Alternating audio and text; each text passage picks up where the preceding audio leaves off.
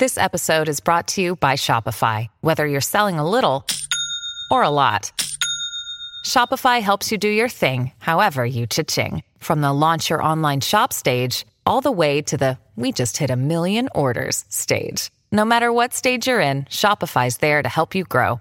Sign up for a $1 per month trial period at shopify.com slash special offer, all lowercase. That's shopify.com slash special offer. Today is April 21st, and you are listening to Transport Topics. I'm Esmeralda Leon.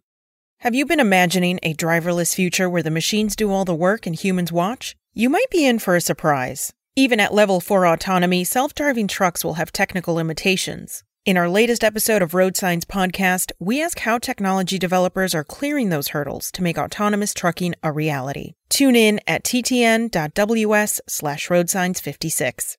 Now let's dive into today's top stories.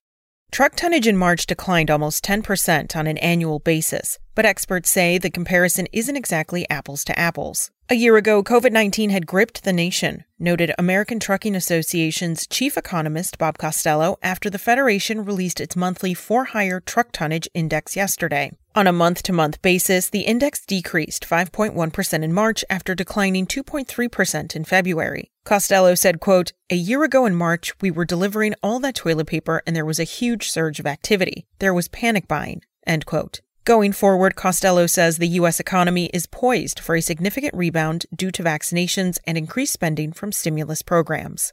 On both coasts, the nation's ports continued their record pace for container volumes in March. The Port of Los Angeles moved more than 957,000 industry standard containers, a 113% increase over 2020 levels. Executive Director Gene Seroka said it was the busiest March in the port's 114 year history and the third busiest month ever. On the East Coast, Port of Savannah, Georgia set an all time monthly record by moving just over 498,000 containers. That marks an increase of about 48% from a year ago.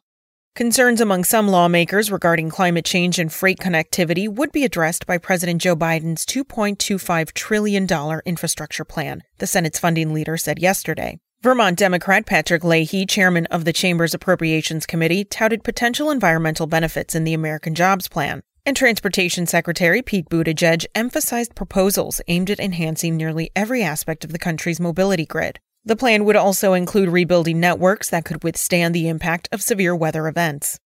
That's all for today. Remember, for all the latest trucking and transportation news, go to the experts at ttnews.com.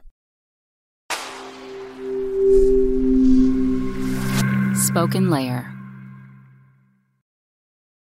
Want to learn how you can make smarter decisions with your money? Well, I've got the podcast for you. I'm Sean Pyles, and I host NerdWallet's Smart Money Podcast. Our show features our team of nerds, personal finance experts in credit cards, banking, investing, and more. And they'll help you make the most of your money while cutting through the clutter and misinformation in today's world of personal finance. You'll get clarity on strategies to help you build your wealth, invest wisely, shop for financial products, and plan for major life events. Listen to NerdWallet's Smart Money Podcast wherever you get your podcasts.